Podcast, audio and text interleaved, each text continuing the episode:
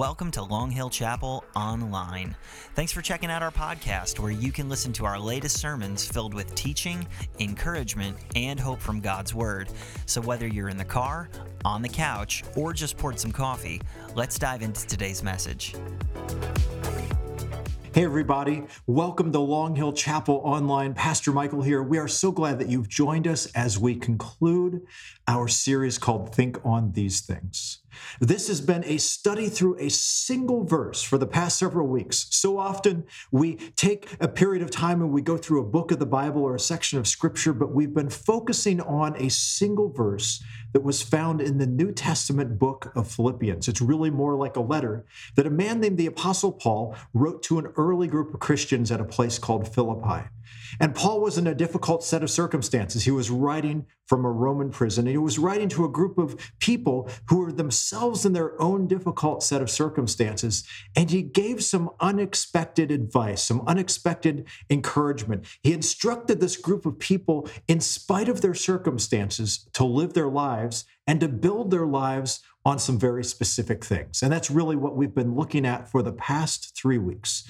And today we're closing out our time talking about how building our lives in that kind of a place is really something that's not just an idea. It's not something we just do in our heads. It's actually something that becomes a lifestyle. It becomes something that defines us. And today we're going to talk about how to do that, but we're also going to talk about one key thing that if we misunderstand how it works, it can really be the difference between success and failure. And so as we jump in today, let's say our verse, Philippians 4 8, together. It goes like this Finally, brothers and sisters, whatever is true, whatever is noble, whatever is right, whatever is pure, whatever is lovely, whatever is admirable, if anything is excellent or praiseworthy, think about such things. And so there's this whole group of words there true, noble, right, pure, lovely, admirable, excellent, and praiseworthy. And we've been working through those words for the past several weeks. And today we come up to the very last two the word excellent and the word praiseworthy. Excellent was otherwise known as virtuous. And in some of your translations of the Bible, if you're reading from a different translation, you'll find that word virtuous. And it really is anything that has virtue. It's the only time we see this specific word anywhere in Paul's writings. And at the time and in the culture he was writing in, it was a word that was used uh, to refer to a code of ethics, a code of behavior, a standard that people or a person agreed to govern their lives by in Greek philosophy, which was the surrounding dominant set of ideas in the culture, there were these ideas of codes of ethics that had been put forth by various philosophers. And so this was kind of a common idea that most people had an understanding of what it looked like. But this is really a summary statement. Virtue is the encompassment or it's the culmination of all of the other words that we've talked about. And it's kind of like Paul is saying, you've seen how other people around you dedicate themselves to a specific way of living or a specific code that they govern their lives by. This is like that. What's interesting is that all of us, whether we know it or not, we have a code of ethics. We have a set of standards, a set of things that we have decided are worthy to aspire to, things that are right, and some things that we should avoid, things that are wrong, things that people should not do. And whether we've ever written that out or whether we've ever articulated it or not, we all have a set of expectations and standards that we live our lives by. And really, what Paul's doing is he's saying, You've seen really good versions of this. Maybe they're incomplete, but you know what a good version of living one's life is like. Do that, but do that around these things that are rooted in your relationship with God, your relationship with Jesus. And that brings us to our second word, praiseworthy. You know, when we think of praising someone or something, we think about encouraging them, commending them, you know, saying nice things about them. We try to do that with our children. We love when at work our, our, our employers do that with us or when our friends do it with us. But this word is specifically talking about worship, it's talking about praise as it relates to God. And so it relates only to God. And it's the thing that belongs that we render, that we give to God. So if anything is excellent, it's virtuous. And if it's praiseworthy, if that virtue is directed towards God, this is something that we should build our lives on. So he's really saying, dedicate yourself to a virtuous life, to a life that is worthy to aspire to, that encompasses all those other things, things that are true and noble and right and pure and lovely and admirable, things that make a life that looks like that, but then use that as an act of worship, use that as something that reflects glory to God and that points to God in all that you do.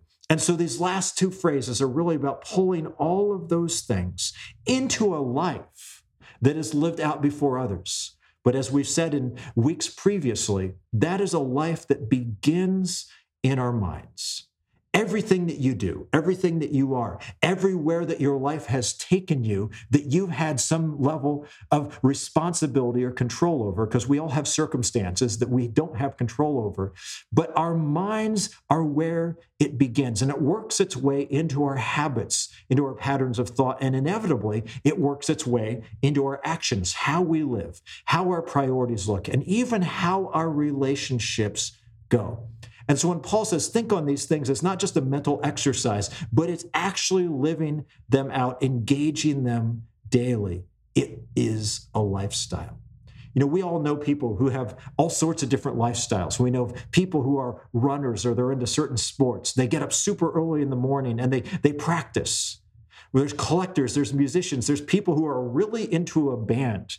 You know, I was just following someone in my car today who had all sorts of Disney World stickers on the back of their car. And Disney is a lifestyle. The people who go there go there often and they they build parts of their lives around that and they bring their kids with them and then their kids bring their kids with them and it just goes on and on. But it's something that you dedicate yourself too. Some of you have dedicated yourself to a career. You've put a lot of your effort and heart and time, and you've poured your life into the thing that you do. And hopefully, it brings you some level of fulfillment as well as allowing you to eat and live indoors. But we build lives around those things. My son plays baseball, and it's very easy for our kids' sports to become part of our lifestyle. So, a lifestyle, in a sense, is something where you organize the rest of your life around that. You do everything else in a way so that you can do that one thing. It becomes, in part or in whole, foundational to the rest of your life. But then it's not just something you do like once or you do it for a little while and then you quit. You stick with it. You, if you follow a team that's not having a great season, you still go to the games and you still cheer and you still turn them on television, even when they're losing, because that's what a faithful follower, a fan of a team does. You still show up, you put on the colors. It's why sometimes you'll go through difficulty to see your favorite band or celebrity. You'll wait in a line, you'll stand outside in the rain. And so a lifestyle is something you do not only when it's easy, but something you do when it's hard. You do it in all seasons and you keep at it. There's some things that you say no to so that you can say yes to that. And so lifestyles really are not something that we just stumble into or we stumble on. There's something that we daily choose. There's a decision that we continually make, and certainly there's positive and, ex- and, negative examples of this. One of the things that happens with a lifestyle a lot of times is when you choose it or when you begin in it, you find some other people who are into the same things that you are. You know, I live on a country road, and we have this big hill that we live at the bottom of. And very often, early in the morning, especially on weekends, I'll be woken up by cyclists, like whole groups of people riding bicycles who that's what they do. And they get up early and they find other people who do it. And they come ripping down my hill very early in the morning and they talk amongst themselves. And it's just something that they're obviously committed to. They've, they've bought expensive equipment, they've set apart time, they get up early, they join clubs and they join organizations so that they can do this together. So, really, what they're doing and what you and I do is we build habits that reinforce those things and we do them over and over. And here's something I don't think we think about very often when it comes to the lifestyles that we choose lifestyles are exclusive. What I mean by that word exclusive is lifestyles force you to make choices. When you cho- choose to build your life in one place, you are choosing to not build it in other places. So when you dedicate your time, your heart, your resources, your passion, your energy, your focus in one place, when you're saying yes to one thing, you're saying no to a lot of other things, whether you realize that or not. Have you ever thought about that? That when you say yes to something, it actually means implicitly that you're saying no to a bunch of other things. And very often we think about the yes, but we don't think about the no. So some of you have said yes to your careers, and there's really great stuff that comes from that, but you're also saying no to some other things. Are you saying no to the right things? And have you said yes to the right things? We say yes to our family, and it means that we make decisions differently. Anytime you go on a diet or we change our eating habits or our exercise habits, we say yes and no to different things. We say yes to certain kinds of foods and we say no to other foods. We say yes to going out and exercising. We say no to sitting on the couch and binge watching yet another show.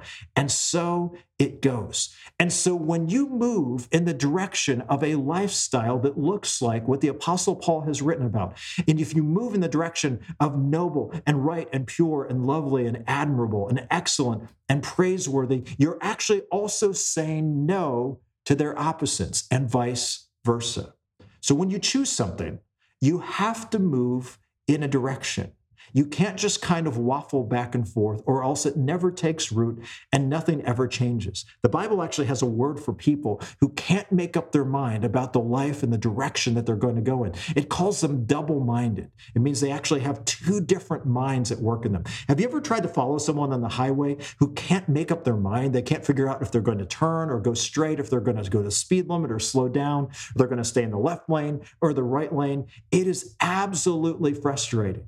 And nobody wants to follow after a person who is like that. And I would say this too nobody wants to pattern their life after somebody who cannot make up their mind, who cannot give their yes to something, and not just something, but the right things, and then build a life there, who cannot build a life that is a virtuous life, in the words of the Apostle Paul, a life that is worthy of being emulated and followed, a life that's worth looking up to. And certainly, all of us want this for our lives. We want to be the kind of people, uh, whether we've put these things into practice or not, in our minds, we want to be the kind of people who are worthy of respect, who our kids and our husbands and our wives and the people who live around us and the people we work with and the people we hang out with look at and they look at as a respectable person. But that starts with the things that we give our yes to and the things that we give our no to. So, how do we begin to sustain this kind of a lifestyle? If we haven't done it already, how do we make progress and how do we move in this direction and do it in a way that's for the long term? It's not just something we decide to do for a little bit and then we give up. It's something we do and we do it repeatedly. There's another word that the Apostle Paul uses in the verse after our verse, in, in verse 9 of Philippians chapter 4, that I want to draw our attention to as we figure out something that has to happen as a result of us choosing a lifestyle. And something with, if we misunderstand how this works, it will cause us to give up and quit. Listen to what he says in verse 9. This is the verse after the one we've been reading. He says, Whatever you've learned or received or heard from me or seen in me, put it into practice, and the God of peace will be with you. And so he talks about in verse 8, the thing we just talked about, a virtuous life that reflects and gives praise to God, that that's something you want to emulate and I want to emulate. And instinctively, if you're listening to this service online, there's part of you that says, This matters, that I become this kind of person, that I continue to move in this direction. And so Paul says, You've seen that in me, or at least I hope you've seen that in me. So do the same things. But here's how you do it you put it in to practice. Practice. That's the secret. And it's something we often misunderstand, especially when it comes to living a life that's true, right, pure, lovely, admirable, excellent, and praiseworthy.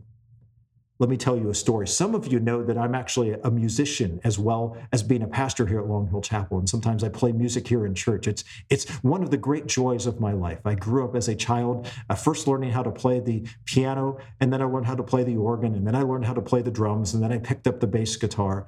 And, and I sing a little bit too. Uh, but there's another instrument that I own, but I will never inflict on you and never play in public and that's the guitar, like the actual regular guitar, like you just heard Joey play a little bit ago. Now, I'm a guitar owner.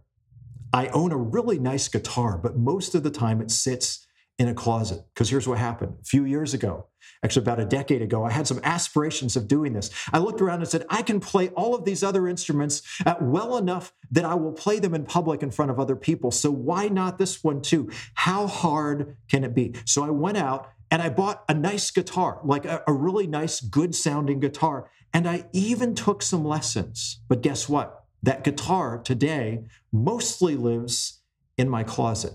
Now, it's not the guitar's fault.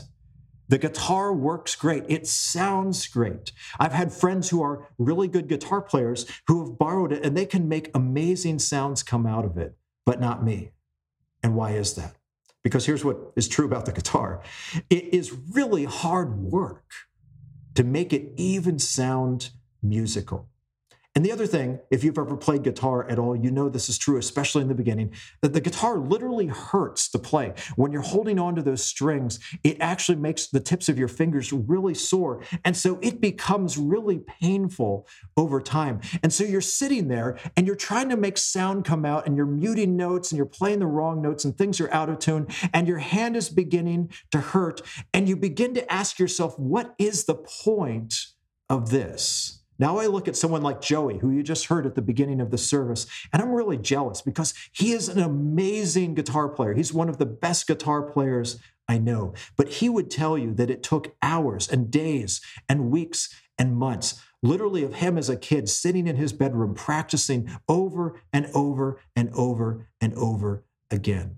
And I can promise you that when he began, he experienced all of the same things that I experienced. He experienced the difficulty of making any good sound come out. He experienced the pain of trying to play through and as, as, as blisters and then calluses form on your hand as you're playing the guitar. He experienced the frustration of having to work hard and not really see the results. But there's a difference in what he did versus what I did is he did not give.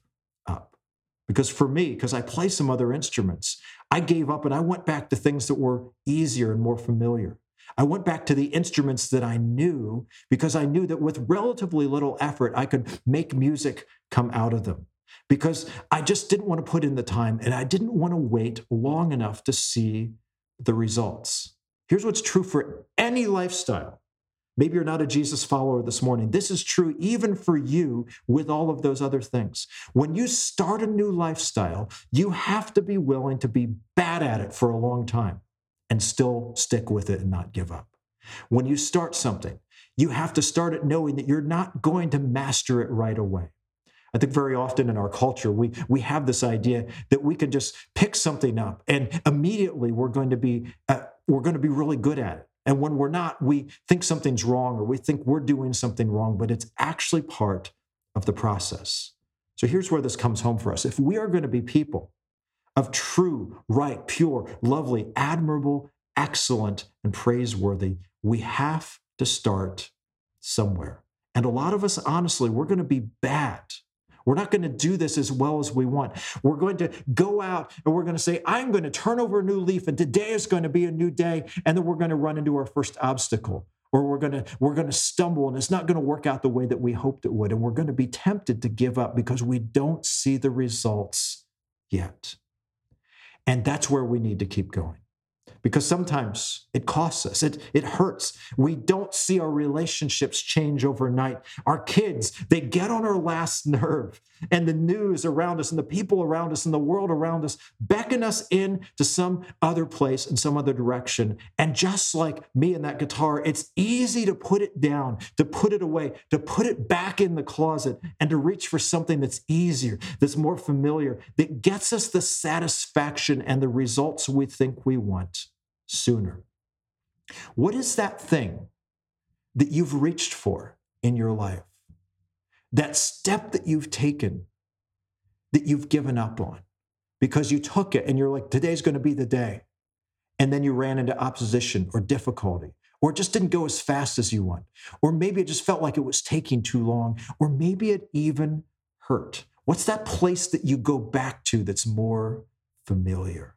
Start there. Friends, we have to be really willing to be bad at this for a while and to stick with it and to not give up.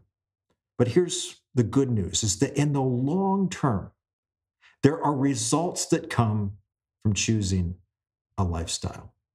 You know, those cyclists who cycle up and down my road, who can just go miles and miles, and they can go up hills and down hills, and they can go really fast. I guarantee you, on their first ride, it wasn't like that. But there's something over the long term that begins to emerge.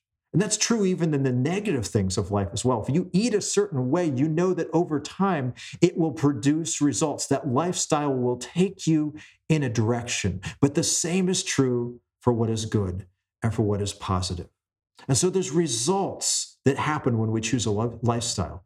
And there's results that happen when we choose this lifestyle that the Apostle Paul is talking about.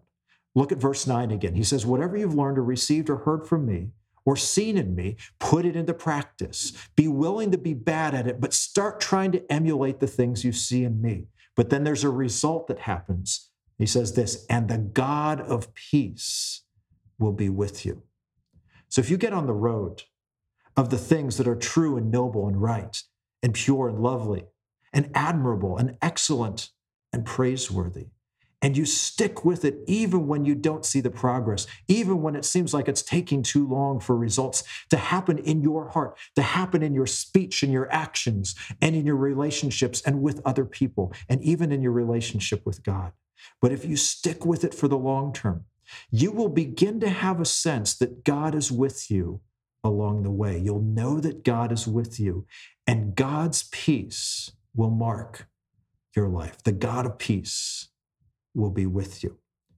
And we live in a time where peace seems so hard to come by. We look across the world, we look in our own nation, very often we look in our own lives and we see anything but peace. And these are all places we'd love to see God show up. The way God shows up so often is when we take the long road of practicing this kind of life these kind of things that we've been studying for the past few weeks. And we build our lives there, and we're willing to be bad at them, and we're willing not to get them right. We're willing to get up and keep going. We're willing to work through the frustration, through the out of tune notes, for the wrong notes, for the pain that we sometimes feel, the things we feel like we're giving up to stay the course. But if we do that, I promise you, because the scriptures promise you, and the Apostle Paul in his word says, the God of peace peace will be with you. You'll know God's presence. And the way that you'll know God's presence is by knowing God's peace. And so when it gets hard, you'll be tempted to give up. You'll be tempted to go back to something easier that seemed like it worked better. Another pattern of living, another way of behaving, maybe something that's the opposite of these eight words true, noble, right, pure, lovely, admirable, excellent praiseworthy. But stay with it. Don't reach for that other thing. Keep on going. Friends, I want to acknowledge something that I think we forget. The Christian life, the life that is following in the way of Jesus, is hard. Just like playing the guitar, it's actually much harder than that. But it's hard. It's not something that's easy because it's not natural for us. And so the key is to just acknowledge that it's hard that will fail, that will fall short, but to realize that we don't have to give up because God has not given up on you and He has not given up on us. Let's be people who make this our lifestyle. It will require you and I to say yes to certain things. And whether we realize it or not, to say no to some others, to be transparent about that, but then to commit ourselves to be a lifelong practicer, a learner, someone who keeps on going.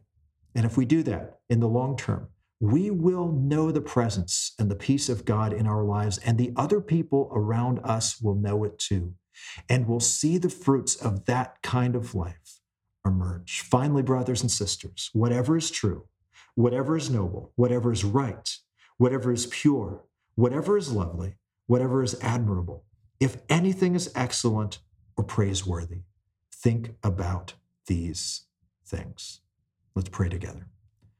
God, we thank you for the power and the just the, the changing of our lives that can happen when we build our lives here, when we choose not to build them other places, when we stick with it, when we build a life on these kind of things, when we set up our dwelling, when we camp out on the things that are noble and right and pure and lovely and admirable and excellent and praiseworthy.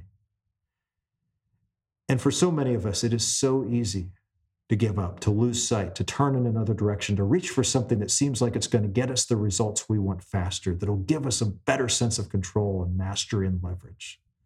I pray we would be people instead who live lives, lives that are marked by these kind of fruit.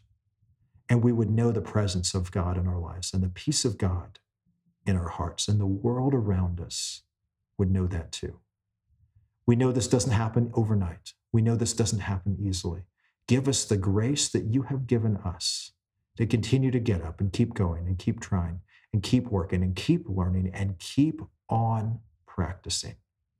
Thank you for your faithfulness that we don't just do this with our own grit, our own strength, our own ability to kind of pull ourselves together, but we do it with the power that comes from your spirit in our lives and our hearts.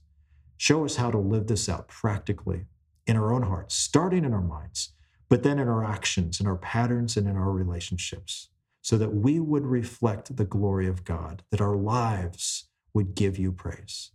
We thank you for our time together, and we pray all of these things in Jesus' name. Amen. Thanks for listening today. To connect with us further, you can visit our website at lhcnj.net. We're on social media at lhcnj, and we'll be back next week with another sermon. Until then, have a great week and God bless.